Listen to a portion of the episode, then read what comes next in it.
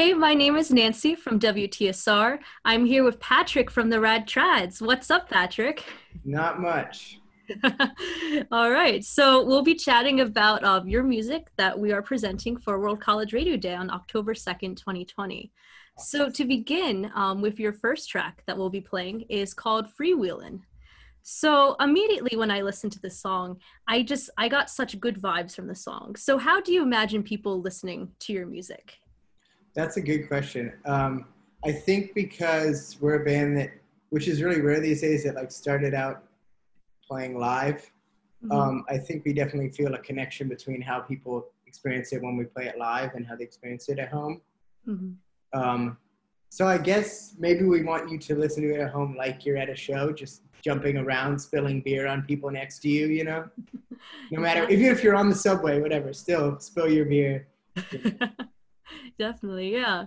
So it's a lot of your music um, has a lot of um so there are four people in the rad and yes. so what's that been like during the coronavirus so it's like usually you're all together performing live how is that translated during yeah. the pandemic i mean as of now it sort of hasn't translated um yeah we haven't played a show or even at the beginning we were doing live streams but they were all from our respective houses and people would trade off that didn't really feel like the band because it literally was not the band, you know. Mm-hmm. Um, so so that is yeah, it's definitely I think we are a band like ours is especially disadvantaged compared to a group that or someone that maybe makes their music in their bedroom by themselves and can just keep doing what they do, you know. Mm-hmm. Um, but we have been able to, you know, just work remotely. Two of the two of the band members are living in Portland right now, and then two of the band members are still in Brooklyn. I'm in, I'm still in Brooklyn. Um, and so we we record, we got really lucky in hindsight because we recorded an album like seven days before the shutdown, maybe maybe two weeks. Mm-hmm. Um, and so we were able, we've been finishing that album like remotely, like going back and forth, talking on Zoom, talking on the phone, sending mm-hmm. emails about mixed notes, and even like recording individual parts and then sending them to our producer, and mm-hmm. then um, yeah, so and that actually has been this part of the process of the record probably would have taken place that way, either way. Oh, okay. Um, so that's actually this song "Freewheeling" that we're about to play is is from that session. It's the first song we're going to release from our February recording session. Nice, nice, awesome. That's a good example of um, of this process where we were going back and forth about it, and there were different overdubs we added, and then um, there was a, a great moment. If you listen to the chorus and it's like, freewheeling kind of love, and there's those high high vocals that are like, oh love. Those were like, I think we were submitting the song on a Friday, and at midnight on a Thursday, I sent an email that was like, you know, I think this could use like backing vocals in the chorus, like some high backing vocals. Uh, I don't know if it's too late. So maybe just bring up the organ and sort of sound like that. And then Alden, who's in Portland, and I guess it helps that he was three hours earlier time, time zone wise, was like like recorded the idea and sent it in, like three part harmony of him from his house going, oh, love, oh, love. you know what I mean? So, mm-hmm. so that was a funny one where, yeah. Yeah. Yeah, definitely. So you play um, saxophone, keys, and vocals for the yes. Rad Trads. Um, but what is it like um, collaborating with other artists in the band and like creating a song like from the beginning and now with like uh, producing the album? Yeah, it's a good question. I mean, it's interesting because I would say that this is a collaborative project, at, but in its nature, but also we've been in this band for so long together. I don't know if you know about our history, but we've been together since 2000- 12. Wow. No, I take that back. 2011. Oh, okay. Which one of those is correct? I'm not sure. um, my the, the, end of my junior year of college, and I'm 29 years old. So, mm-hmm. so I was 20 when this band started. So it must have been. Anyway, let's not waste time with that. but so so we this is a collaboration, but also it's like we've only really for the most part this is like how we're all used to making music. Like being in this band is what we always have been. So it's kind of unique in that way. Yeah, definitely. How did you discover what you wanted to like what your genre was in music because clearly there's a lot of like awesome horn sections in the, in these songs and it's like but then there's also deep roots in rock and roll and even punk what was totally. that like Yeah.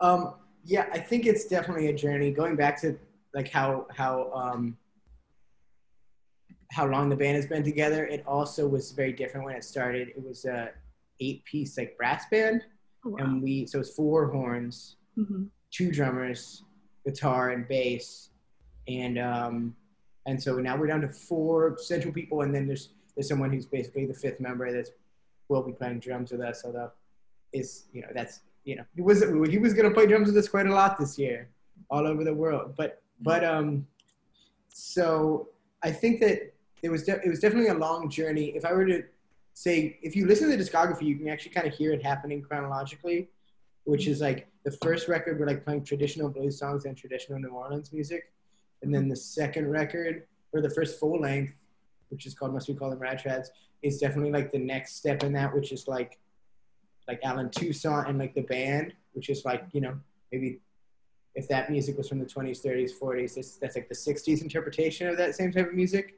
And then the next record, it's like a little further forwards, where it sort of sounds like the band, or Allen Toussaint, like also like meeting like a sort of like Dr. Doggy, like vibey thing. People have told us that they hear that on that record. Mhm. So it, it is almost like the band itself is learning the history of like American rock and roll music chronologically. And then also just thinking like about always about I think the fact that we were a band with a million people in it meant that we always we've always even now in our five piece iteration feel like we have to bring as much energy as that. Like we feel like we did a terrible show if it's like even slightly boring for one second.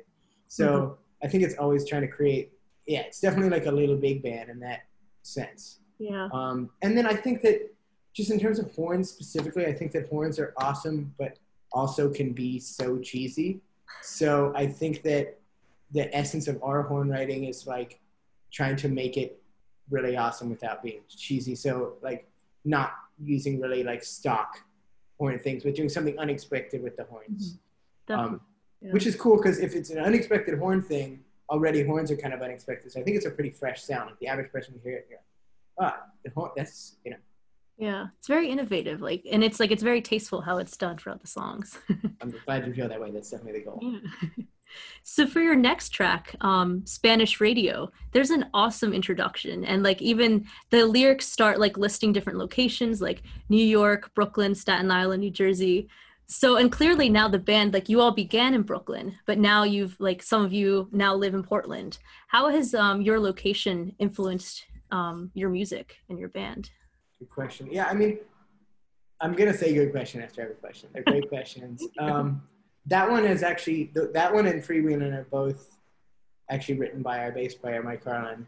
And there's a joke which is not really related to, to influence about how Mike always writes songs like naming like roads or like highways or like talking about driving. Um, and he does like drive a lot. Like we played this one show where the, our last show that we played, we were playing all the material on our new album, which which is not out yet or it like hasn't really been released. And and Mhm. that happened to be one where like every almost every song that Mike sang that night had like a and someone came up to him afterwards was like, so do you just like only write songs about like highways? Is that like your thing? but but I think definitely Brooklyn and New York in general, because we did used to live in Manhattan, like is yeah, definitely our in a way our biggest influence. Although we've traveled all over the world, it's just nothing like New York and just the, the level of musicians that we the people that we met along the way, the level of musicians that we met along the way, um, has definitely been like the biggest yeah thing. Yeah, definitely. Yeah. So along with um the instrumentation of the different songs in live shows, um, have you done improvisation? Do you ever try and like um improvise different styles like from what you've originally written or is it usually just to like to the song that you've produced? Yeah, I think that there are times where we do where there's like improvisation, like the Spanish radio song. There is like this sort of horn freak out in the middle, and that mm-hmm. is we're definitely improvising. It's more like it's almost like avant-garde improvising where it's just all like sounds, just like but like it's improvising. So I think we don't we don't treat it in like a jammy way. Like if we're not gonna like play a verse, a chorus, a verse, a chorus, and take like a long solo over the song and then like end it like a, you would on a bar gig. Mhm. Like if we're if we're gonna have like especially extended improvisation in the song, it's gonna be like really built in. Mm-hmm. Like it's gonna be a huge part of the, the composition. So, I mean, but but our roots, everyone's roots in the band is definitely in improvisation, even before singing. Like everyone is pretty much a self-taught singer that learned how to sing in this band, and like for the most part entered this band like as an instrumentalist. Mm-hmm. So I mean, that's definitely my background. Um, and our earliest gigs, I guess I keep bringing this up, but when we first started playing, we started playing three-hour bar gigs, and we like never rehearsed. So mm-hmm. we would just get like eight people on stage and we would just wing it. So we're very comfortable with that. If anything, we just we don't lean on it because it feels like maybe it would be lazy to to we like we we've grown out of it, that phase, you know. Yeah. But still want that to be a part of definitely the sound. Mm-hmm. I like how you mentioned how the band pretty much is all kind of self-taught with singing, like mm-hmm. from like joining the band. What was that like? what role do you think singing plays in like your style of music do you find most musicians just kind of come across singing like oh this is something i have to do like what's the process for you yeah i think it's different for everyone mm-hmm. um, i mean obviously for us it was sort of almost like it was both like an, an inspired choice and like a necessary evil um, but i think that ultimately i think it's true for most people whether they started with it or whether they were like yeah musicians instrumentalists who taught themselves how to sing. Like the talking about genre like i think that your vocal limitations are almost going to define your genre before you pick it unless you're like ridiculously incredible. Like i know one i can think of one vocalist who lives in brooklyn who i would call like a genre defying vocalist who like mm-hmm. i've seen him sing like bob dylan and like lou reed and like OutKast like Boyz II Men, like all with like the same level of authenticity. But I think he's like the only person I've ever seen. And then even like seeing like the average person that could compete on American Idol, like do a Dylan cover can be like kind of cringe. You know what I mean? So mm-hmm. so I think definitely, yeah, we've all had to figure that out. And it's like it, it I think it becomes the biggest and it can be it's great because it's also kind of a guiding light. You find yourself moving towards those things that your voice can can carry out. Like the punk thing is definitely mainly Mike. Mike who sings on the song Spanish radio and and that the previous song Freewheeling, like his voice is naturally very punk because that's what he came up listening to. He's from DC and he used to go to hardcore shows and punk shows and is a huge fan of the Pogues and all these different bands. And so his voice just started sounding that from the beginning. And for me, I think I had a more awkward thing where if you listen to the the, the first record that I sing on is on tap and I think my voice sort of sounds like Randy Newman. And then I realized that like it, it would actually sound better if it sounded more like Rivers Cuomo or like Ezra Koenig. So like pop, like Foley poppy. So I th- and I think everyone has had that journey in the band. Um, so it's interesting because it makes the bands that can be a thing that makes them, uh, an artist work very narrow. Mm-hmm. Is that like they can only really like even I would say my own solo works are pretty narrow. So what's cool about this band is like you have a I'm like the poppy guy, and then you have the punk guy, and then Alden kind of switches between being like the bluesy guy and the punky guy, and then sometimes a folky dude. So you have a pretty big range. Yeah. That's a neat like array of musical influences too to have. totally. it's a nice way to do something like at least vaguely original, but not like completely on purpose. Because mm-hmm. I think if you set out just to be original, that can I don't know be a little unlistenable. Yeah, definitely. Yeah. What were um some of your musical influences growing up? Like like who did you listen to a lot, and even today? Yeah, my personal background is definitely pretty rooted in jazz. Like I was, yeah, I started playing the saxophone when I was ten, and I was like a super super serious jazz musician, and I still am a jazz musician, and um, but that was it. And and the music in my house for me personally, which is this weird thing is that my parents didn't raise me on their generation's music. I think one thing they said to me is like they were like kind of bored of it by the time I came along. So like I didn't really grow up around like Carole King and James Taylor. You know what I mean? Mm-hmm. My parents just listened to like show tunes, not like Rent, but like Gershwin. Oh yeah. You know, like we had a piano in the living room, and there's this, this big fake book of like all these songs, like Some Enchanted Evening, and like all the songs from My Fair Lady. You know what I mean? So that yeah. was my reference for like but I before I started playing jazz when I was 10, I think I listened to what all like in hindsight really weird stuff that kids that are like in elementary school, middle school listen to, which is like Limp Bizkit, you know what I mean? oh, Blink 182, MXPX, like definitely Weezer. Mm-hmm. And everyone says like Pinkerton is their best album, but for me, that was when I jumped off the Weezer train because I was like 10 and I was like, this is too sad. I liked like the really up tempo vibe of like the Green album because I was Yeah. 10 years old. Oh, definitely. And then definitely like a middle school classic rock phase, you know. While I was also transitioning into the jazz thing, I was definitely like, you know, trying to like listen to Zeppelin and do that thing. yeah. And then it's been a, a different, yeah, it's such a journey. I mean, I think in high school, I, I was just listening to jazz and like jazz adjacent music, which would also be like hip hop that sampled jazz records, you know? Yeah. and then in college i sort of i became really into kanye. That was pretty huge. And then maybe vaguely aware of like what was hip at the time like grizzly bear and fleet foxes and the dirty projectors. Mhm.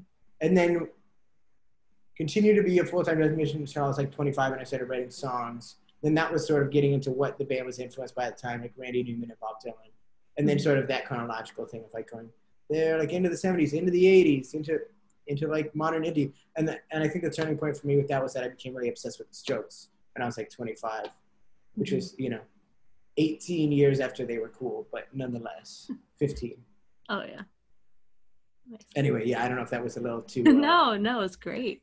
No, it's really neat to see like how it's just like so many, so much different music can be combined into like I don't know, kind of a unified sound, I guess, of like that that it feels that way. And it's it is very it is a very cyclical process right? Because people talk about that. I remember someone talking about that like RZA talking about it saying that he thought that like it always it takes 20 years for music to show up in a like again.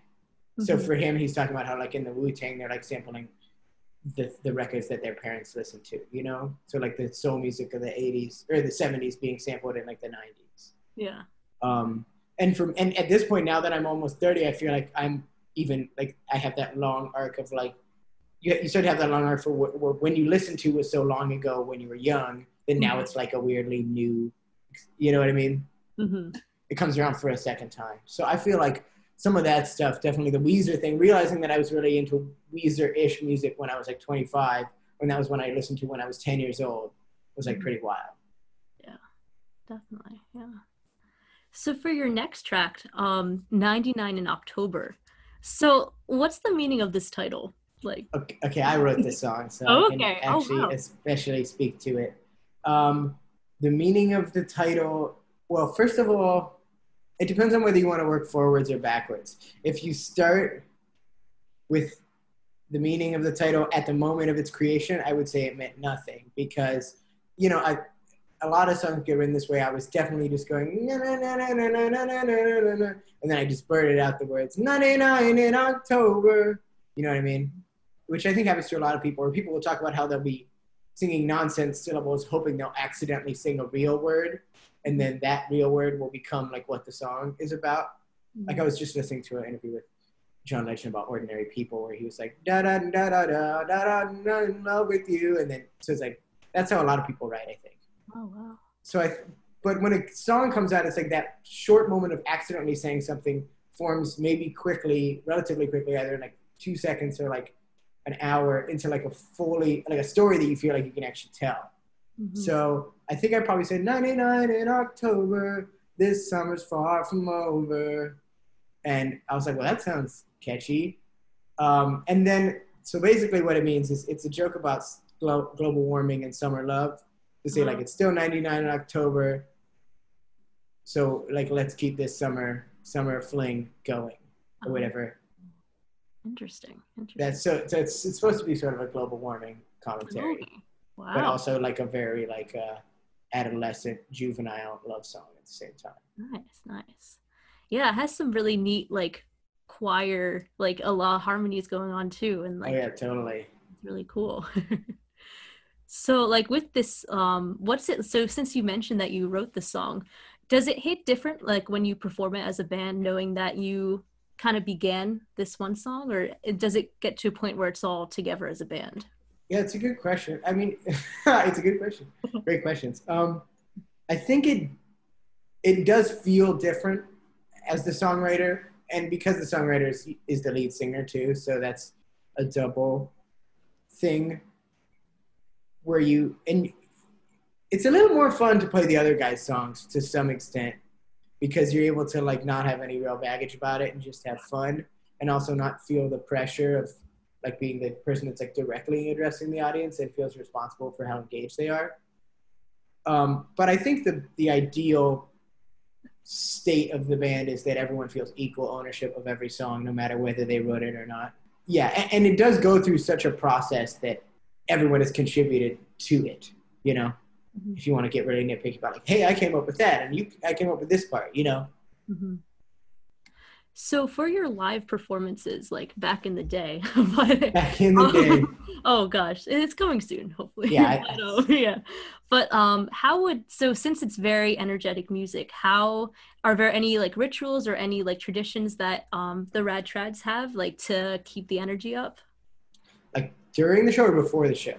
Before the like the entire process.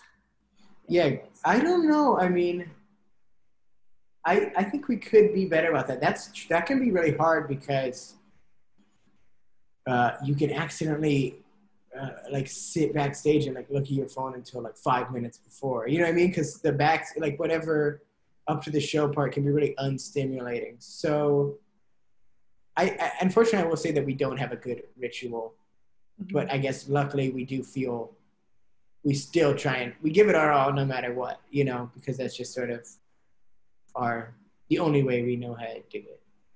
Yeah. But but yeah, we don't have. I I do know bands who do things like. I mean, I definitely warm up. I do like vocal warm ups and stuff. But and I know bands who have like whole things that they do, you know, and like mm-hmm. get in a huddle before every single one, you know. But I think we've been I think we've been around each other like too much, you know. It's more like letting everyone like do their own thing for a second.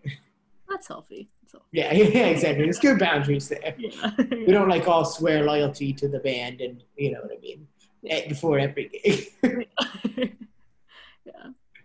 So, what are some upcoming projects that you just released an album in February? But what's on the? Oh no, we. Oh, sorry, we just recorded an album. Oh, recorded. Okay. Yes. Cool. So, so right now, I think I'm, I think I'm allowed to say this. Uh, I don't think I'm going to get in trouble. Uh, we have so we released an EP in like April, mm-hmm. and we were planning to be touring. And then what we had recorded in February, we were hoping to have out by June, and or start to be coming out by June, and be because we had a big summer tour planned. Um, so now the time frame has changed, and we're releasing singles this fall. Um, we're releasing the first one is September 25th, Freewheeling. The one I'm playing was it's an exclusive for you guys. Oh wow! uh, and and then we're releasing another single October 23rd, um, and then ultimately we have an album coming with that that is uh, uh, ultimately us grouping a, a, a bunch of songs together that we felt were the best. We basically have had two albums worth of material. So this EP that we released, we were like when we were thinking about finishing the album recorded in February, we were like, you know, some of these songs fit better with that EP. So we're gonna morph that EP into a full length, which is once again an exclusive because I haven't really told anyone. And we're also like figuring out the branding of that moment. So, but so that'll be like an eight or nine song full length, and then there will be another full length, this one like ten or maybe more songs coming in, um, probably next June with singles starting to come out at the beginning of 2021. Nice. And then we've been sort of making we're in the middle right now of making music videos for that stuff and then we're about to start writing again to try and record another album uh, in in December.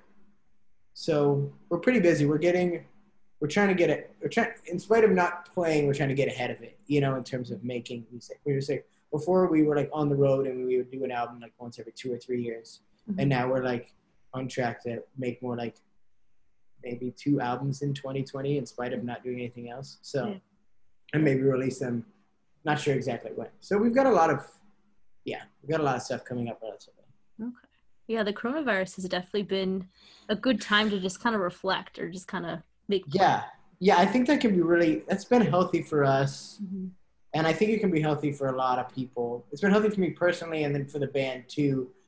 Yeah, when you're when you're go when you're continually going, you're not like taking stock of things and you're not you're not necessarily as intentional because we were like already a band and we were already a band that was touring whereas like most people are like spend years like trying to like crystallize this project and then unleash it onto the world like in its perfect form you know what i mean? Yeah.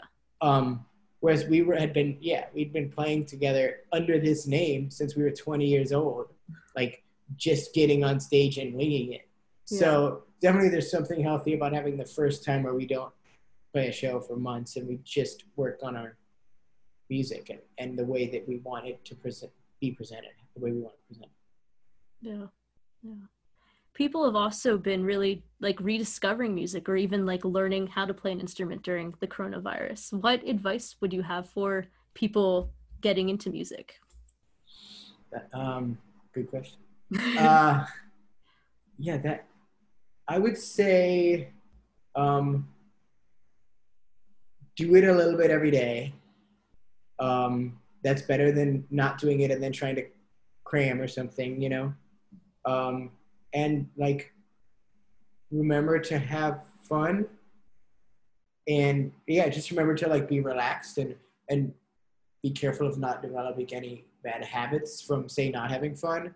I know for me learning to sing i feel like i'm still unlearning or fighting against bad habits i've come up with uh, come up against trying to teach myself how to do it and not really checking in with like you know is the way that i'm using my voice you know does it feel great? Like okay i i, I practice a lot but I, I mess my I, I sort of mess my voice voice up every day. So clearly i'm doing it wrong but i'm just going to keep banging my head against the wall you know? And i guess the other thing i would say with that is like take lessons. You know and find a good teacher not just like a skilled teacher or a skilled musician as your teacher but like a good teacher who you enjoy being around and who makes you have fun makes learning the learning process fun Yeah. Yeah. That's I guess that's the most important part, having fun with it. yeah i mean i don't i don't know i mean i guess there are probably occasional people who who pick it up just to be like i'm gonna become a musician but i think most people pick it up at a given time just to try it out because they think it will be fun so like it's very important to keep that in in somewhere in the picture yeah. Yeah. so with the um since we're celebrating World College Radio Day, um do you have any background or like have you um like experience with college radio or like listened to it or anything? you know not a huge amount we have um gone to a few radio stations i definitely i dig it a lot and i think it's awesome that it's still going i was just thinking about it before the interview it's an i don't quite understand i would love to hear what you understand about it because i i've read a lot about how you know college radio kind of became a thing in like the 80s Mm-hmm. and then it was actually so, somewhat like a surefire path to success for a certain type of band you know Yeah. like trying to play to college radio like Mm-hmm. i think people talk about how they might be giants was like a, one of the 1st Mhm. bands to like sort of really gain their success through the college radio thing but what yeah what form does it take now So we play a lot of like we also we can play some like like popular artists like Wilco and like Mhm. um yeah and and Vampire Weekend but we also it's a lot of promoting maybe more underground bands that are like more of like the indie punk rock um down low and Yeah, it's totally. just kind of giving them I guess that niche market because it's Mhm. like some of these bands and it's also we have actually a lot of international bands especially from Australia and um, so it's kind of a way of networking, I guess, like across and like bringing them to the United States, and then they have like a college listening to them, and then it's like sometimes they come for different concerts, and like it really gets their foot in the door in different places. totally And it's also it's just kind of um, the expectations for college radio. It's a lot more, I guess, creative and innovative rather than like for it needs to be like commercial and like uh, professional. It's more of like d- like students discovering this world and like discovering Totally. technology and like what music they want to listen to, not what's like pushed on them. So totally yeah i think that's awesome and you know definitely uh as essential as ever if not more so yeah, in you know fighting the sort of tide of corporate you know co- co-op co-op what is the word for that when you when you co-opt something what would be the verb the action co-optation that's how i was gonna you know what i mean but that sounds good. Yeah. but yeah i think it's definitely great to have have a have a uh, a- thing where it's very person to person, and it's not person to technological middleman tech company to person. You know what Mhm. I mean? Yeah. It's a lot more of a direct pathway to like Yeah. musician to listener. Yeah. Yeah. That makes sense. Yeah. Have you noticed that as a musician? There's a lot more um liberties and like freedom that you guys can do that like directly reaches the people and that you can produce yourself rather than with corporate. Yeah, yeah I mean, we we're like we haven't always. Yeah, we're definitely an independent band. I mean, having been a live band for so long, we're sort of just now, I think, and with our last EP and the stuff that's coming out now, really finding our voice, even just in a recorded format as opposed to a live format. Mhm. Um, so I'm not sure exactly. Even more so than like just weighing it one way against the other. I think it's just the way that people do it these days. But it's it's hard because there's just this mysterious algorithm, right? And like this mysterious, and there's a way. I mean, there is an algorithm, but there's also a way to get placement if you have enough money behind you with the right people behind. I mean, that's Mhm. definitely established to be happening, whether it's like, you know, openly discussed or not in terms of streaming. Yeah. Um, but uh, so we haven't really figured that out. In that sense, we would love to be on a label that you know has that relationship with those services that is you know favorable.